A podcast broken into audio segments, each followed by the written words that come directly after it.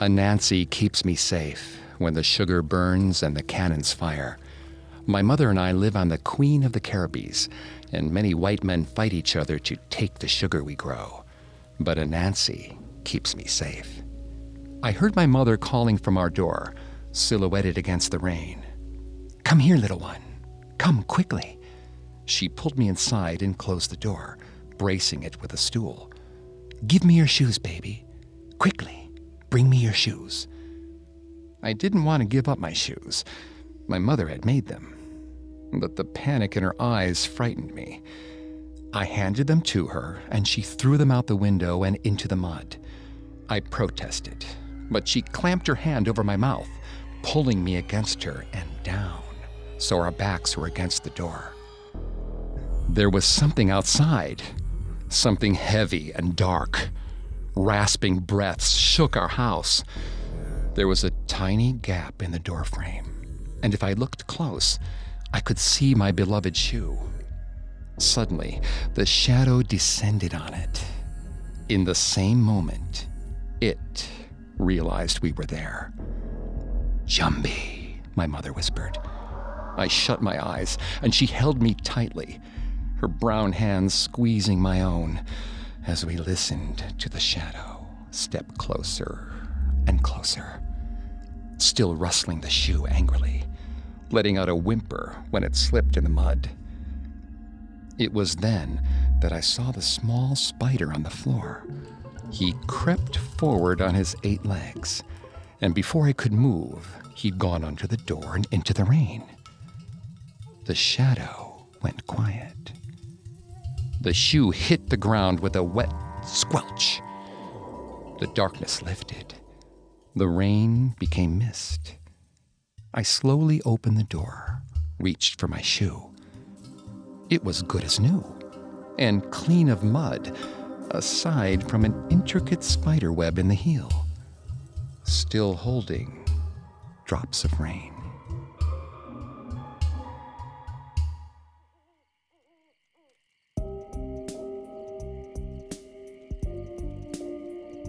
Welcome to Haunted Places on the Parcast Network.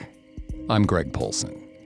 Every Thursday, I take you to the scariest, eeriest, most haunted, real places on Earth. This week, join me on a supernatural journey to the Eden Brown Estate on the island of Nevis, a jewel of the Caribbean that found its fortune through sugar cultivation till the mid-19th century. The ruins of this profaned Eden are the site of a deadly duel and countless tales of suffering by the sea. Find out why to this day. It's haunted. Listen to more episodes of Haunted Places, as well as Parcast's other podcasts on your favorite podcast directory. We're also on Facebook and Instagram @Parcast, on Twitter @Parcast Network. And at parcast.com. Many of you have asked how you can support Haunted Places. If you enjoyed the show, the best way to support us is to leave a 5-star review wherever you listen. When Christopher Columbus landed on the 36-square-mile island of Nevis, the dormant volcano at the center of the island was wreathed in cloud. He called it Nuestra Señora de las Nieves, Our Lady of the Snows. When the British Crown laid claim to the island in 1620, Nieves became Nevis. Like many islands in the Caribbean, Nevis is a patchwork of cultures and history, from West Indians to African slaves to their English and Irish masters. But there is something much older on these islands. Anyone who's been to the Caribbean can tell you that the weather seems to have a mind of its own there. Storms rise as if from nowhere and disappear just as quickly. There are guardians of the woods and the water, the sun and the waves. And it appears they saw what was coming in those sugar mills above the sea. The land that would become the Eden Brown Estate was purchased by James Brown in 1740. Only 10 years after the end of what was called the Golden Age of Piracy. Merchants hoped to participate in a flush and flux economy by providing sugar as fast as they could. But the cultivation of the crop required a massive initial investment of materials, labor, and time. James intended to build a modest sugar mill, but as the days stretched, so did his ambition, often at the expense of Nevis's land and its people. The destruction began as soon as Brown and his son stepped foot on this land. Animals slaughtered, trees felled by the thousands, pieces of them hacked away to form the top of garish structures to house their sugarcane. White men trampling over plants and insects, crushing them under their boots, killing every creature they saw. The thunder came first. A warning the cries of the landscape made loud. It frightened the son of James Brown, who shared his name. It was January. The rains weren't supposed to fall for another few months. The colonizers did not heed their West Indian guides who told them as much. Instead, James watched as his father raised his machete to the closest tree and hacked away at its leaves. For cover, he said.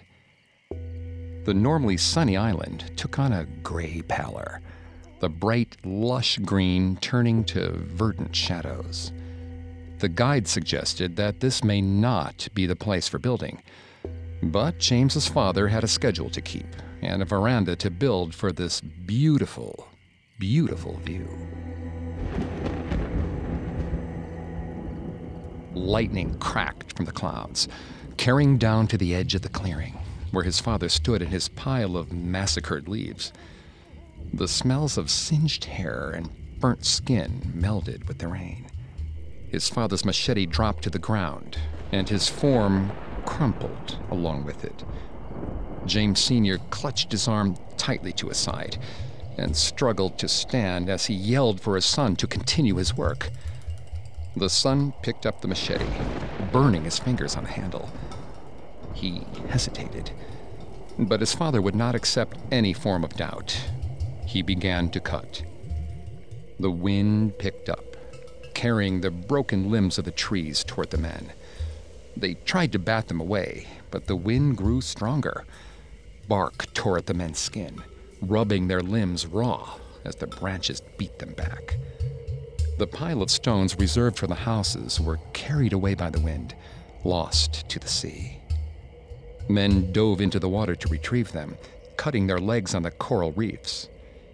The younger James was not deterred. He kept chopping at the trees, evading the flying limbs and falling palm fronds.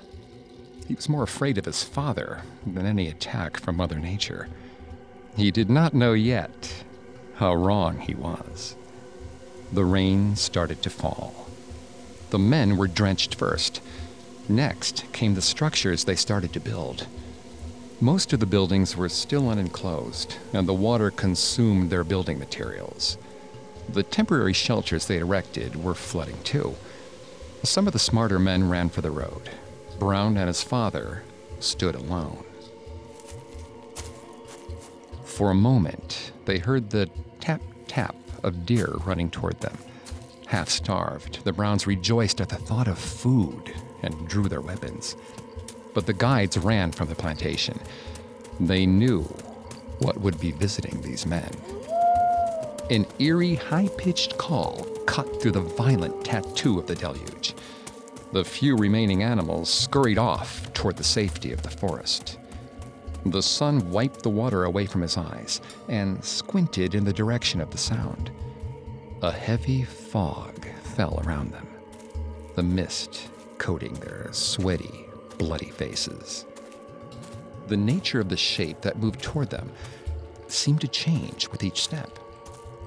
There was a glimpse of horns and hooves, but also the wild hair of a man of the forest. Burning red eyes and virescent thorns. The machete dropped from the younger Brown's hand. He stood frozen, praying that some guide remained, someone who could explain the presence approaching them. But there was no one save his father, whose eyes blazed with uncomprehending offense in the face of this primal creature's defiance. They were alone with a beast in a land that didn't want them. The creature stepped out of the fog, its antlers sharp and gnarled, like an ancient tree. He had cloven hooves and a barrel chest, ending in an extended neck and terrifyingly human face, twisted in sinister jubilation. The Browns had no words for what they saw. In time, the islanders would call him Papa Bois. Papa Bois raised the horn of a bull to his lips and blew. The rain stopped falling. He smiled at the two men. And then he stuck out his tongue. Only as the tongue grew longer did the men realize it had become a vine. Then two, then four, growing and tearing into long, strong tendrils. The sun was the first to jump backward. The vines crept toward him still, wrapping around his legs in tight circles. Papa Bois reached out with one of his strong arms and pulled. The son slid forward. The father yelled a curse and lifted his machete. The vines crawled up his body, twisting around him until he was trapped. He tried to wriggle the blade against the vines, but they were stronger than the metal. Thorns grew from the green vines, reaching for his skin. Papa Bois closed his teeth. The vines snapped and wrapped themselves around his arms, giving him the perfect leverage to pull, yanking father and son to the wet ground. Papa Bois' muddy hooves moved from the clay the men had unearthed to the soft forest floor, dragging the men behind him. The son could barely breathe. He felt every rock and stick on the uneven forest floor as he slid through the underbrush, protesting to Papa Bois' uncaring back. Insects gathered around James's face, biting and stinging the pink flesh. He wished desperately that he could swat them away, but the vines had climbed his body, covering everything from the chest downward. His father, ever the stoic, acted as though he weren't being dragged along the forest floor. He sniffed as insects and small animals came closer to his face, but he gave no indication that he found it uncomfortable or painful. The only hint that he wasn't having tea at home was the silent rage in his eyes. Papa Bois went further and further into the lush forest. Animals followed behind them. Some of them stayed in the trees, pairs of eyes blinking from the shadows. The son's body had gone numb. His tongue felt heavy. He'd been screaming for hours, but it seemed no one heard him as they moved closer to Nevis Peak. The mount wreathed in cloud. Papa Bois stopped at a clearing. Blood stained the nearby trees, a scarlet slash barely visible against the black bark. The man of the woods released the vines around the older James Brown's chest. Purple and black bloomed over the newly revealed skin, a trail of bruises.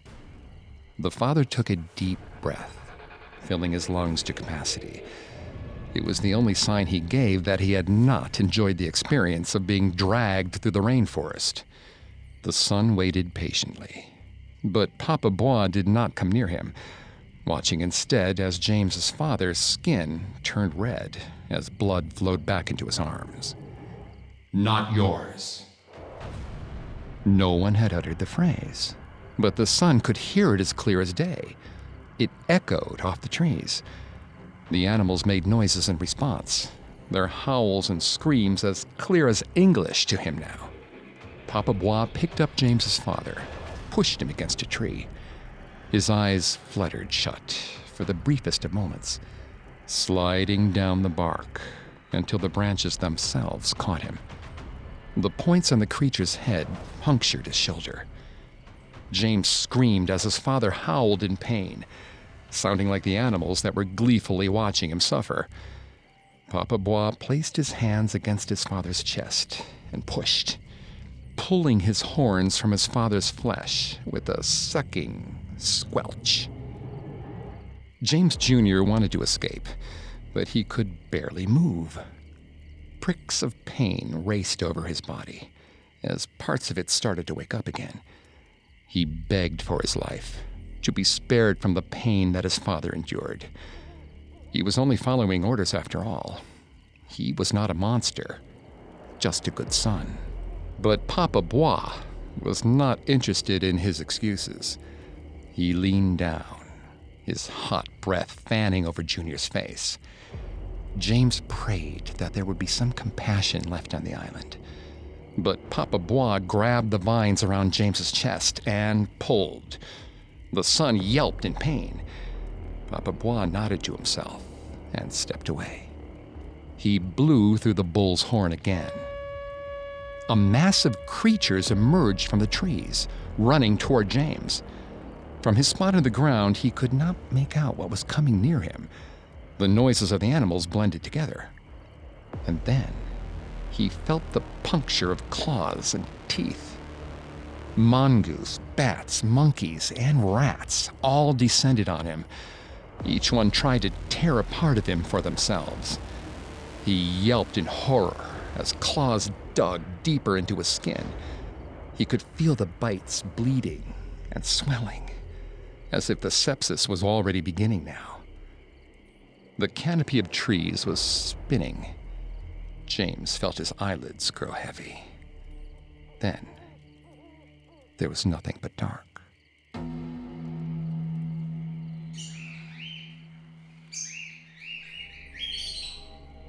The loud pitch of a bird cut through the stillness, and James woke, sputtering bile.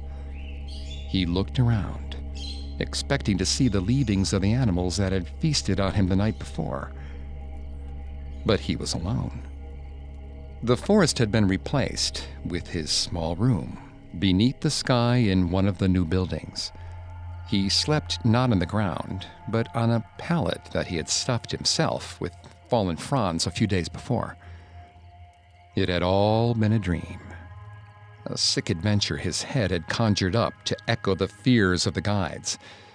The soreness he felt was from his own poor sleep, not any sort of bloodthirsty animal. He walked down the stone steps in search of his father and coughed into his hand. His father was standing at the top of the hill, watching the Atlantic. The older James turned, and when the younger one saw his father's front side, he froze. There, on his shoulder, was an angry hole clotted with blood, in the shape of a horn.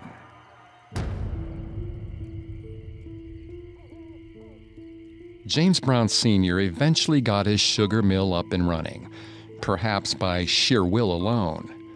The land resisted, and the struggles of being on the more remote side of the island, separated from Nevis capital Charlestown, were significant. While his father struggled tirelessly, James Jr. just struggled. He was constantly sick in the tropical climate, and eventually sold the estate to his married sister, Elizabeth White. She, in turn, sold it to a Scotch-Irish colonist, Edward Huggins, the father of a tragic bride we'll meet very soon.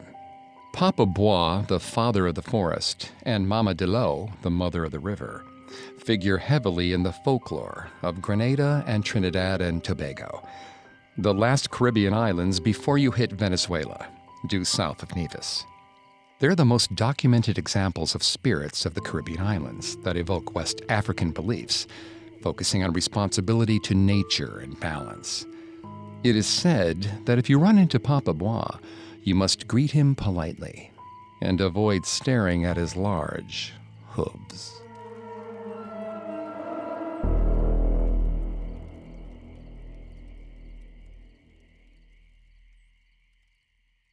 We'll have more from the island and the estate that was built there after this. Now, back to the story.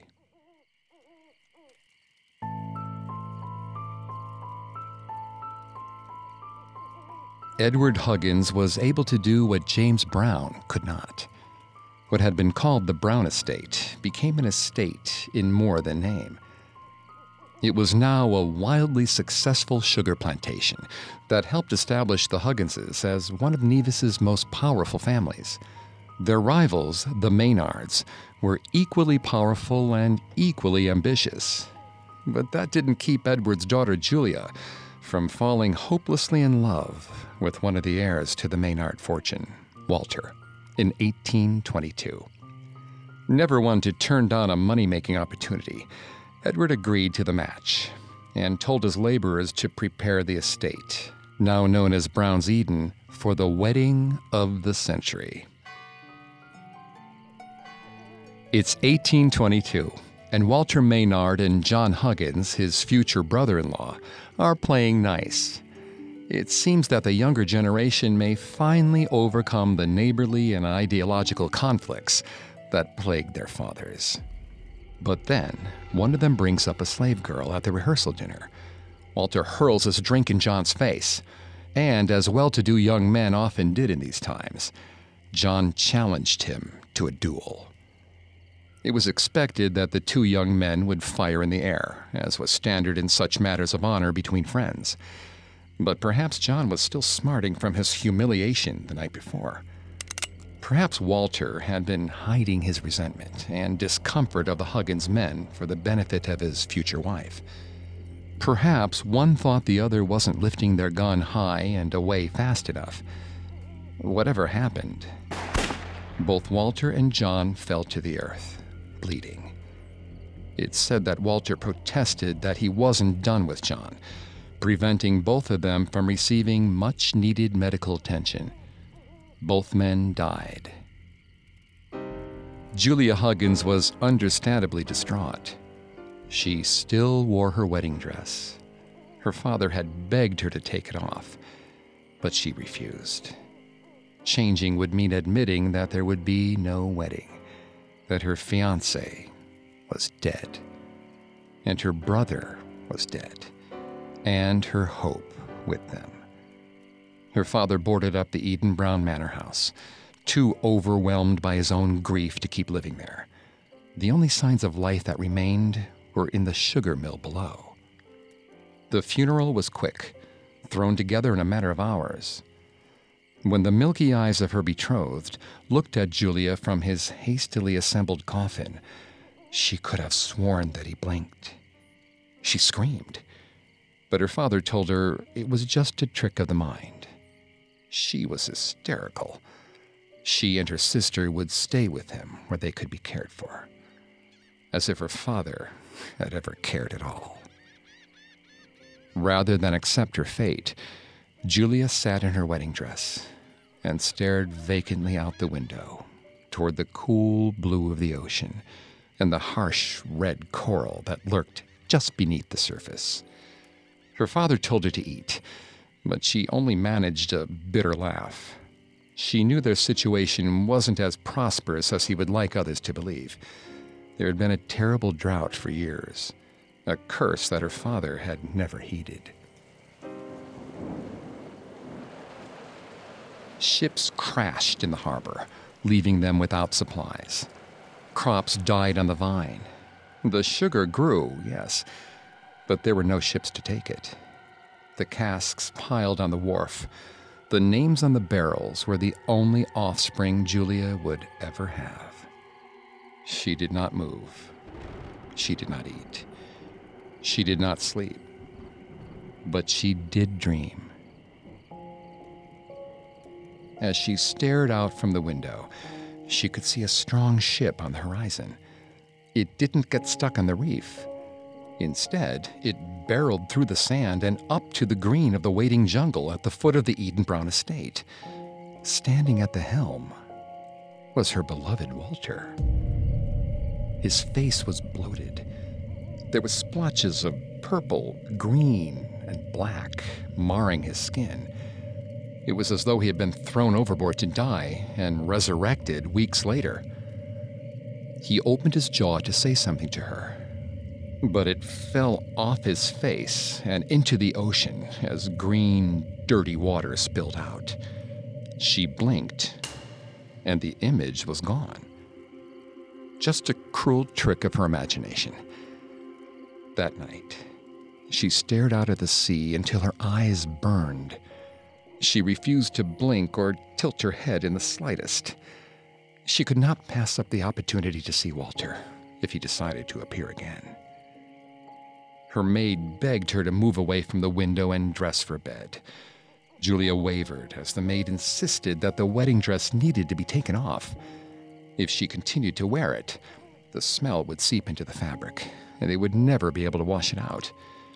But Walter had not seen her as a bride yet, and she needed him to look just once upon her before she could change. But there was no Walter waiting for her on the shore. There was no ship to bring him safely to her arms. He did not climb over the dunes toward her house. And Julia wept.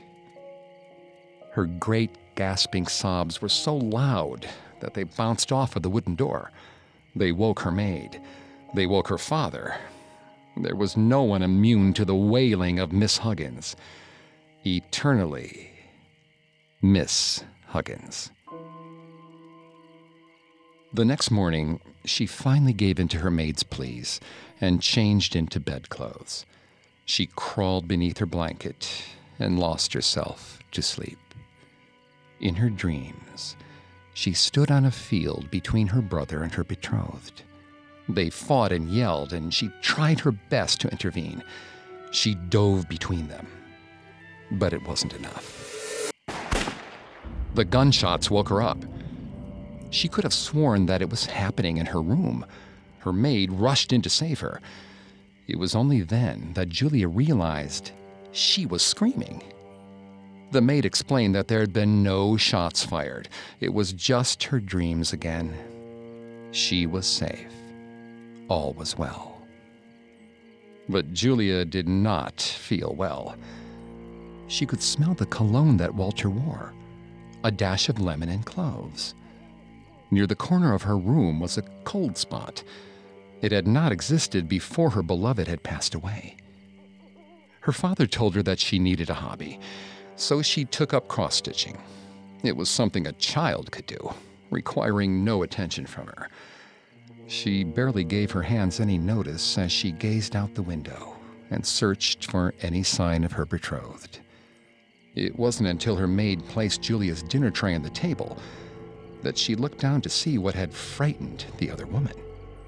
Julia had been sewing into her own skin, pulling pieces of the bright thread through her flesh. She watched the red X's as she flexed her fingers, hypnotized by the movement. No one believed her when she said she hadn't felt the needle. Her father brought in one doctor after another, but there was nothing wrong with her. Her reflexes were fine. Her skin felt the pressure of their touch, and she could feel the marks where the thread had been. The cross-stitch hoop was taken away, and Julia was left again to her own devices. The shapes outside her window began to blend together. And then, he was there. There was a gaping hole in his chest. His face was a strange mix of gray and blue. He opened his mouth, but no words came out. A creaky groan left his lips. She rushed to embrace him, but he would not wrap his arms around her. Her tears soaked into his shirt. There was no wailing this time, just a gentle sort of relief that her faith had been rewarded. Refusing to eat, barely sleeping, it had all been worth it for her to look upon him again. She gazed into his eyes, expecting to see some warmth or affection. There was nothing of the sort. His breath smelled of decay, and even though she tried to get him to talk, he could not speak a word. His eyes didn't recognize her. His arms refused to touch her. This could not be her beloved. A shiver ran down her spine. She could not laugh now, as Walter's body fell forward and crushed hers. She let out a shriek, but no one came in to check on her. Her maid had grown accustomed to Julia's noises at night. She shoved at the dead weight on top of her, struggling to breathe. He rolled off her slowly, his muscles stiff. She scrambled toward a corner of the room. He pulled himself up and lumbered closer to her. She could not figure out why. She remembered her maid telling her the body can rise without the soul after 3 days. But it had been 3 torturous weeks. Perhaps he was a Jumbie, an evil ghost cursed to harm the living. No, not her Walter. Her kind, beautiful Walter, who had never done anything wrong in his life, aside from murdering her brother. As he stepped closer to her, Julia realized she made a terrible mistake. The corner didn't offer her safety. He was blocking any hope of an exit with his large body. She drew a breath. It stuck in her throat. Walter's arms were wrapped tight around her neck. His once warm hands squeezed. She tried to pry his fingers off her, but he was much stronger. His eyes never met hers, staring blankly at the wall. She was nothing to him, no more consequential than a fly that he wanted gone. She tried to make some sort of noise, but there was nothing. No furniture within reach. She beat her fists against the stone walls, but no sound came from it. Her vision blurred. The fight started to leave her tired frame. Somewhere far away, she could hear something. She hoped that it was her maid, worried for her mistress and running in to check on her. She smiled, and then felt the sickening crack of her neck. Her body went limp. Then, only then, did Walter show the tenderness he always had in life before that horrible day. He picked her up and placed her in her chair, facing the sea. Julia felt it tearing inside of herself. She didn't understand. The solid weight of her body was replaced by something else. She looked down. Her body sat in the chair, but she did not. She was not connected to it anymore. Walter was gone. Julia screamed, but her body sat still, looking off into the distance.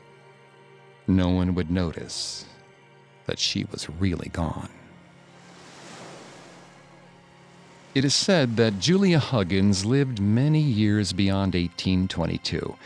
She was always described as a peculiar recluse.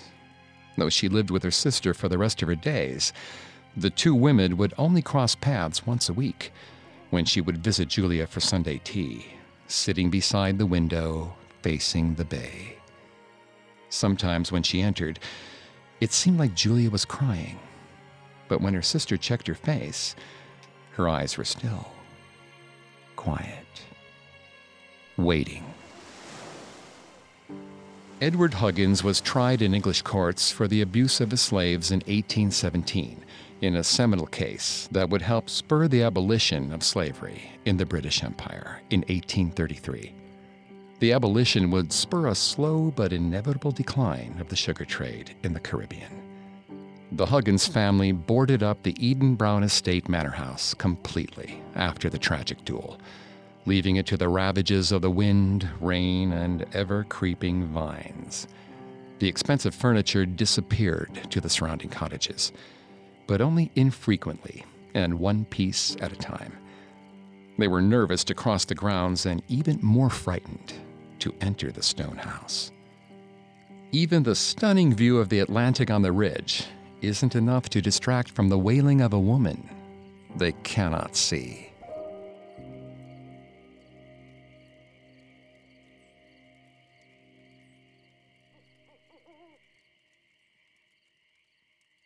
We'll have more on what came of the Eden Brown estate after this. Now, back to the story. As Julia Huggins languished, so eventually did the Eden Brown Estate. Sugar cultivation became less lucrative thanks to the emancipation of British slaves in the Caribbean colonies in 1833, and the growth of the sugar industry in areas where the practice was still legal.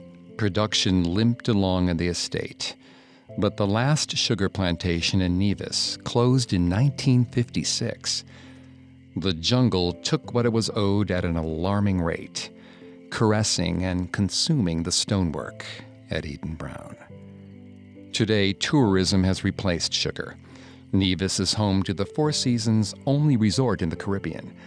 The Nevis Heritage Trail circles the whole of the island, running parallel to the sea on the northern half. It's the jumping-off point for hotels, beaches, and restaurants. But one has to be careful to keep to the road.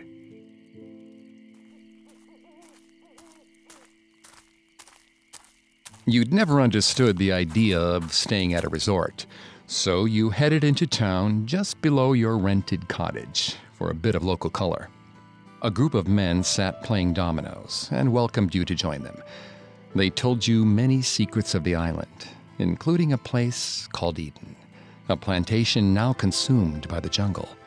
And later that night, as you sat by the lit pool below twee fairy lights watching your friends fail at charades for the umpteenth time, Eden was all you could think of. Your friends didn't hike, and during the day they'd want to go to the beach or windsurf or golf. Now was the only time you'd have an opportunity.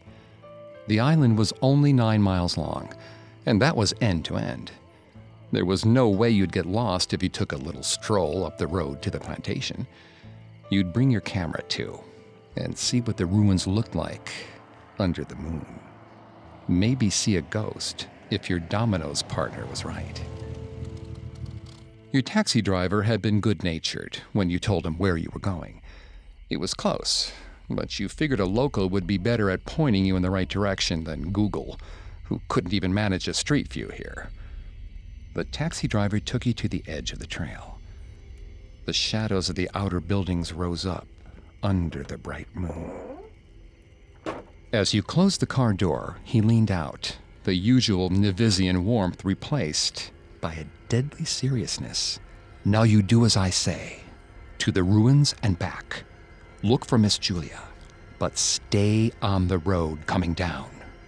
Do you understand?" You weren't sure if you should tell him he was scaring you, but that would also involve admitting you were scared. So you nodded, thanked him, told him you'd walk back, and thrust far too much money into his hand. He told you he'd wait for your return, and pulled out an airport novel. The small dome light of Rupert's car was swallowed up by darkness as you took the bend in the road. You turned on your headlamp and examined your surroundings. There were latrines here that were older than your country. Most of the sugar mill buildings were missing their roofs. Vegetation swallowed large pieces of stone, tearing down structures piece by piece as green tendrils punctured 18th century mortar. You thought the air would get clearer as you climb, but you realize you're moving through fog. To be expected, really. You're getting closer to the peak Columbus thought was covered with snow. You decide the shape you saw out of the corner of your eye was a deer. You crest the hill, and it takes your breath away. Glittering sea, and a dark shape breaking the horizon. The island of Antigua, far away. The wind rustles the leaves that cover what remains of the great house. You stagger back against the stone, searching for the source of that horrible cry of anguish. When you look up again, red eyes meet yours. A troop of vervet monkeys perch in the trees opposite the sea. 20 pairs of human-like eyes watching you, deciding what you are and if you belong here. You see a mother pull a small monkey to her chest, chirping softly to it. Fighting every instinct, you turn off your headlamp and sit down quietly. You don't like to be disturbed when you're sleeping either. You watch the lights glinting off the small red orbs disappear as the monkeys blink themselves to sleep. The wind pulls at you again, but you realize it's in sync with the lapping of the tide far below. No ghost. It's been hours, hasn't it? You were so entranced by the monkeys and the moon that you lost track of time. And still no lady ghost screaming for her lost love. You snap a few shadow-heavy pictures of the ruins, get some excellent ones of the moon. Then you head down the hill, making sure to switch your headlamp on. The beam finds sandy gravel and fallen palm leaves. You try to walk quietly, not wanting to disturb your fellow creatures. But then, with a click and a snap, you see it. It. Her. She's beautiful. Pale, in a period wedding dress. Short, puffed sleeves, ruffles and embroidery. And, to top it all off, a wide-brimmed hat wrapped in shimmery, translucent bows that glow under the moonlight. She stands on the edge of the road, one foot on the gravel and the other in the undergrowth. But it couldn't be her that screamed. She was smiling. Or rather, you can't see her face, but you can tell by her posture, by her general air, that she's happy, joyful even, gazing past you into some beautiful tomorrow. She inclines her head toward the dirty ground, lifts the hem of her dress to reveal a small, dust-covered foot. She shakes her head in disgust, drops the dress again, as if there's nothing for it. She's in her own world. You remember to use your camera. She turns and heads toward the trees, her gait unsteady, almost lopsided.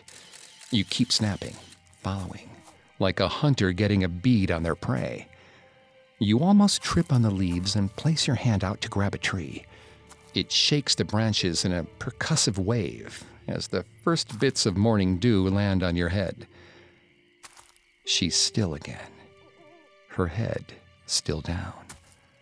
But it's somehow artificial now, forced. A voice deep inside you tells you to run. But then she's running away from you, deeper into the woods. Her weight uneven, unnerving. You decide you've got enough pictures. You turn to make a swift getaway for the taxi. But there's nothing there. No light. Only trees. The quiet is deafening, but you dare not scream. You try to collect yourself. Something's coming. You have to run. And then she's in front of you, head down, posture broken. One cloven hoof sticking out of her pristine dress. It's the same ample form, but you can feel the hunger radiating off her.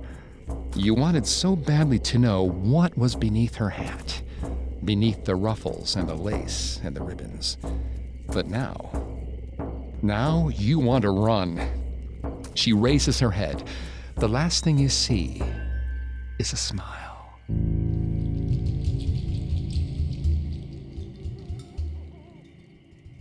La Diablesse, the demon woman, has figured in Caribbean folklore since the concept of demonology reached the islands, though her archetype dates back far further than that.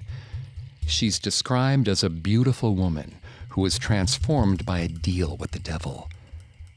He takes her soul and disfigures her, but leaves her the means to hide her face and one cloven hoof. She's fated to pull people from the path, seducing them to their doom at the hands of the forest.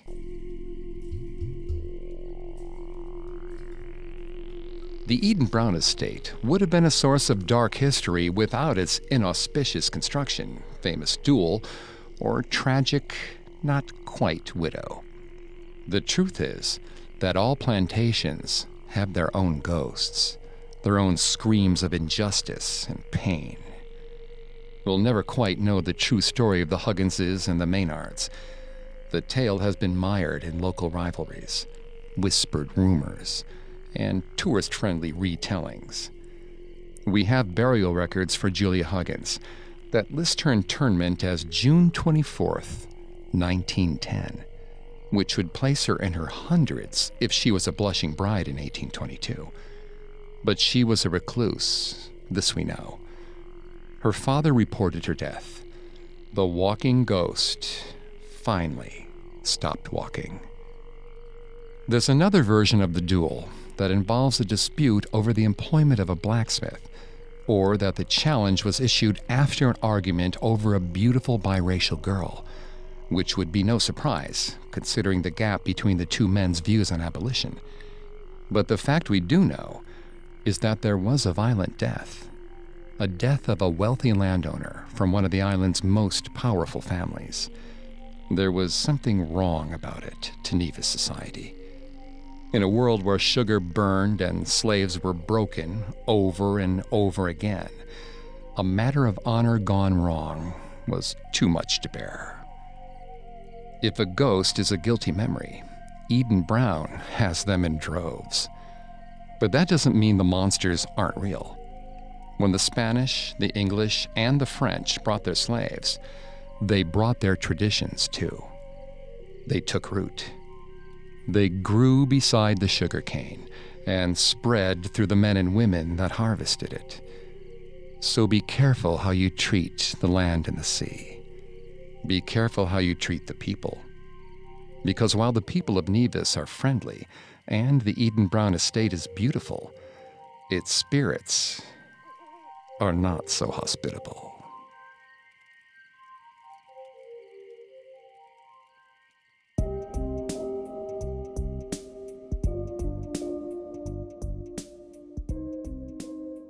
Thanks for listening to Haunted Places. A new episode comes out every Thursday. Listen to all of Parcast's podcasts on Apple Podcasts, Spotify, Stitcher, Google Play, CastBox, TuneIn, or your favorite podcast directory. Many of you have asked how to help the show. And if you enjoy Haunted Places, the best way to help is to leave a 5-star review wherever you listen. I'll see you next week. Haunted Places was created by Max Cutler. It is a production of Cutler Media and is part of the Parcast Network. It is produced by Max and Ron Cutler. Sound design by Kenny Hobbs, with production assistance by Ron Shapiro and Paul Mahler. Additional production assistance by Maggie Admeyer and Carly Madden. Haunted Places is written by Lil DeRitter and Jennifer Richey. I'm Greg Polson.